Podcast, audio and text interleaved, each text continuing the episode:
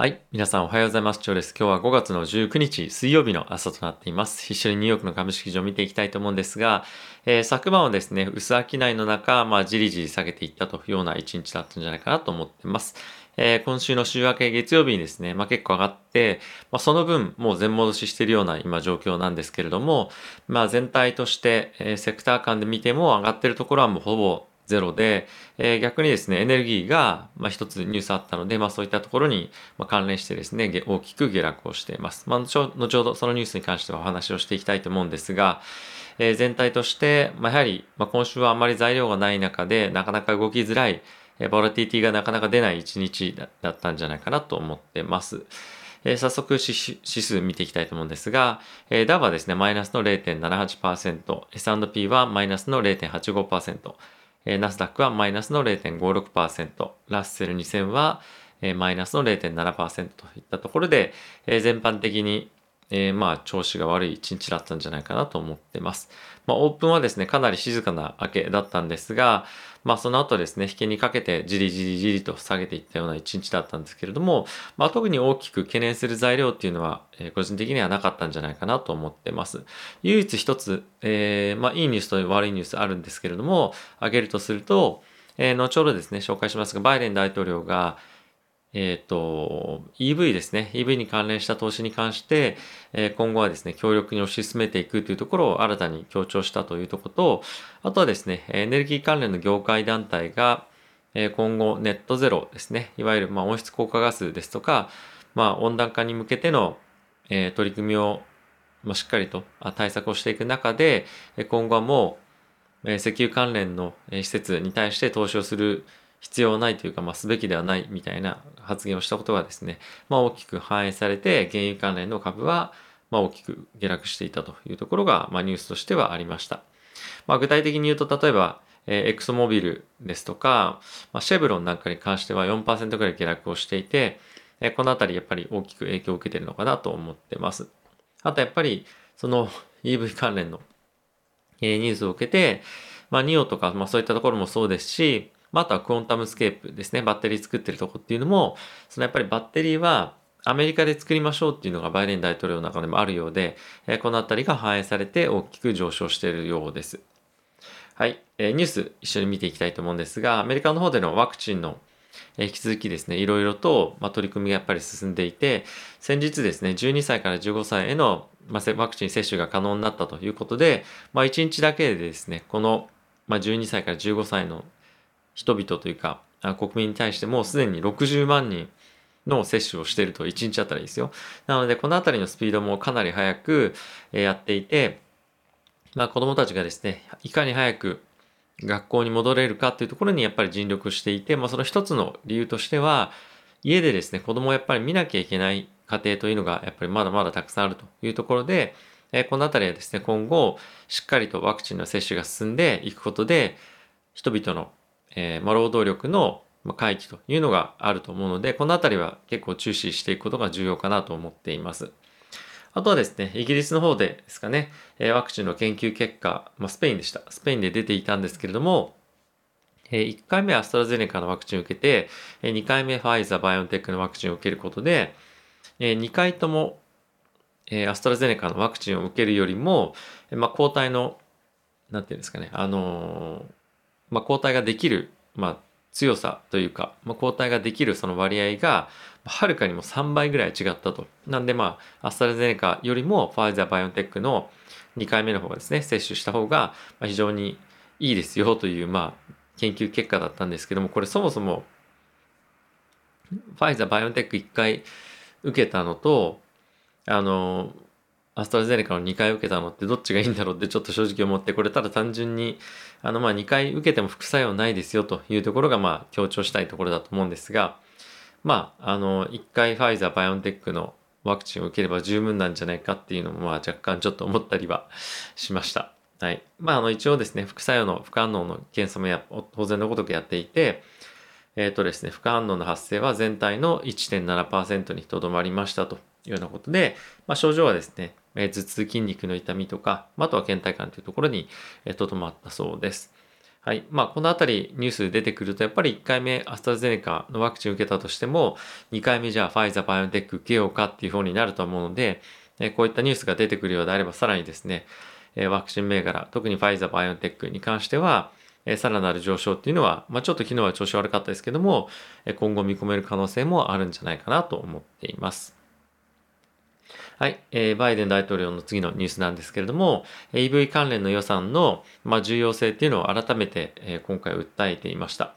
えー、フォードのですね、えー、工場の視察に行っていたんですけれども、まあ、そこで、えー、実際にそのバイデン大統領が現在掲げているインフラに対しての、えー、投資、まあ、それは、まあ、当然 EV も関連しての投資っていうのも含むんですけれども、こういったところがやっぱりアメリカの中でも非常に重要で、えかつ、その中国との競争に負けちゃいけないっていうことをやっぱり特に強調していて、やっぱりそのサイバーセキュリティですとかいろんな側面でやっぱりアメリカは中国に負けているとか中国が迫ってきているっていうのは非常にやっぱ感じているようで、特にこの EV、まあ、今後ものすごい大きい産業になるので、ここの派遣だけは渡せないというのがやっぱあるようです。であともう一つ強調していたのは、バッテリーですね。これは国外ではなくてアメリカの国内で作られるべきだというところも合わせて強調していたので、バッテリー関連の銘柄に関しては今後も動き注目かなと思っています。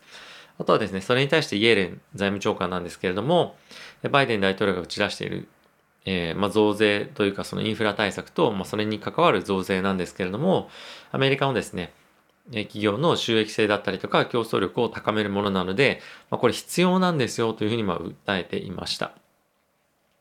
まあそのやらなくてもいいのか、もしくはその規模をかなり縮小してやるとかっていう話も出てますけれども、これやっぱりその未来のアメリカのための投資なんですよということを改めて強調して言ってるというわけですね。まあなんとなく以前とその話す方向感っていうのがやっぱりアメリカの未来っていうところに対して訴えかけてるっていうのは、やっぱりこのあたりの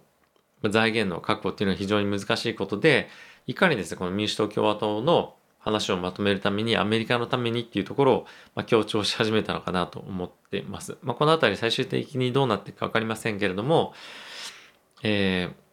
まあ、なんていうんですかね。あの、本当にやっぱアメリカが、まあ、中国と今非常に大きく競争しているような、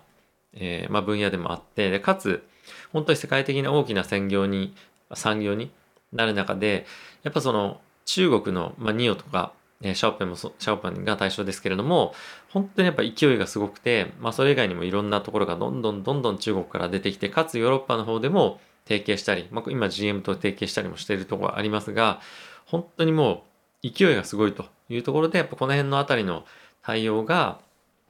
まあ早急に求められるというのが、まあこういった、えー、まあ、イエレンさんもやっぱ協力してやっていかないといけないっていうのはいろんなところからやっぱ吹き込まれてるんじゃないかなと、え、思って、まあ、このあたりまあ、なんとなくその対応策っていうのは、あの対応の、え、文言っていうのを変えてるんじゃないかなと思っています。はい。あとはですね、中国の方で、え、金融機関の業界団体からですね、暗号資産関連のサービスの提供は、え、禁止ですよというふうな、え、コメントが出ていました。で、え、これは中国のあの国としてもやっぱりずっと言っているんですが、まあ、にもかかわらずそのマイニングは OK にしてるんですよね。国家プロジェクトみたいな感じでやっていて。なので、やっぱりそのデジタル人民元っていうものがある中で、えー、国内で、えっ、ー、と、ビットコインですとか仮想通貨っていうところの方が、まあ、流行ってしまう。まあ、アメリカも同じようなことを懸念してますけれども、まあ、こういったところに対しての、まあ、懸念っていうのがこういった発言に現れてるんじゃないかなと思ってます。まあ、おそらく、え、今後もですね、規制結構厳しくなっていくと思いますけれども、まあ、マイニングは継続ということで、そのいろいろ世界の中で話をしていく中でですね、この中国っていう国が、このマイニングとかその仮想通貨に関連した、えー、まあ、いわゆる再生可能エネルギーとかっていうのの議論をするときに、結構なんか複雑な立場として発言をすることに今後なっていくと思うので、まあ、このあたりの取り扱い、ちょっと個人的にはえー、興味あります。結構矛盾してないかなと思って。やっぱそのお金という観点からするとマイニングをして、えー、どんどんどんどん、まあ、ビットコインを掘り上げるというか掘り当てるというか、まあそれは重要なのにもかかわらず、まあ国としては、えー、仮想通貨への投資とか、まあ、仮想通貨のサービス提供では禁止っていうのはちょっとまあおかしいですよね。まあ おかしいですよねと。すごいあの、単なる感想なんですけど、まあちょっとその辺興味、個人的には持っています。はい。あとはですね、国際エネルギー機関 IEA というところがあるんですけれども、2050年の温室効果ガスのですね、今世界的にパリ協定でも合意されている目標をま達成するのには、今後ですね、化石燃料関係事業への投資を禁止するべきなんじゃないか、しないと達成できないんじゃないかということを言っていました。で、やはりこのあたりはですね、そのパリ協定をで、今掲げて、掲げている、もう無理難題と言われているような目標を達成したとしても、まだまだ追加的に温室効果ガスっていうのがやっぱ発生する余地がいっぱいあって、さらに我々はやっていかなきゃいけないんだっていうところが、まあ、今回結構議論されていたポイントでした。なので、そういったことを考えると、この2050年で終わりではなくて、本当にその二酸化炭素排出を、まゼロにするんだというところをですね、目標としていくと、やっぱりこの化石燃料関係のビジネスっていうのは、もうやっぱり必要ないよねと。なので、えー、EV もまあ、あの車もですね EV にどんどん切り替わっていかなきゃいけないし、まあ、エネルギーもですね現在、まあ、石炭とかそういったものを使っているものを、えクリーンエネルギー関連プラス、まあ、あと原子力っていうところを、え取り組んでいきましょうというのが今回、まあ、合意というか、えー、そういうふうにやっていかないと達成できませんよというのが、えー、コメントとして出ていました。で、あとはですね、経済的な観点からすると、え、こういったところに、え取り組んでいくっていうのは、まあ、GDP をですね、大きく押し上げるような、まあ、一つの対策にもなるので、まあ、経済的な観点からも、このやっぱり EV ですとか、まあ、再生可能エネルギーに対しての投資というのは、まあ、国を挙げてですね、どこもやっぱりやっていくっていう、まあ、理由も、え、その環境というところと、まあ、経済というところで、まあ、両立して、え、やっていってるのかなと、いう感じですね。はい。まあ、あまり大きな今週ニュース、まあ、ないんですけれども、まあ、引き続き相場に関しては1日で結構触れたりとかニュースあまりそんなにないにもかかわらず結構上下してはいるので、えー、まあなかなか目が離せないなという感じですよね。えー、ハイパーグロースも結構上下したりとか、あとはバイオ系も大きく上下したりとかしている銘柄も、まあ、結構あったりはするので、えー、このあたりですね、えー、持ってる方は、なんて言うんですかね、あの、まあ、気をつけてというか、いうふうにして、まあ、ちょっと行くべきかなと思ってます。結構ポジション調整がされてるような話もあったりとか、まあ、とはヨーロッパの方で新たに、えー、バンコブアメリカのレポートが出ていて、えー、やっぱここ最近、あの、お伝えをしてるような、まあ、コモディティ関連ですとか、あとは金融系を買って、えー、あとはテック売りですね、みたいなレポートもロンドンの方でやっぱり出てるみたいで、まあ、どこのセクターも、どこの国でも、どこの地域でも、まあ、同じような今レポートが出ていたりとか推奨っていうのがされてるというような状況らしいです。はい。えー、今日非常に天気悪いですけれども、えー、足元悪いようなので、えー、非常に、なんていうんですかね、まあ、寒くはないんですけども、えお出かけの際には傘を持って行って、えお出かけをしてください。ということで、また次回の動画でお会いしましょう。さよなら。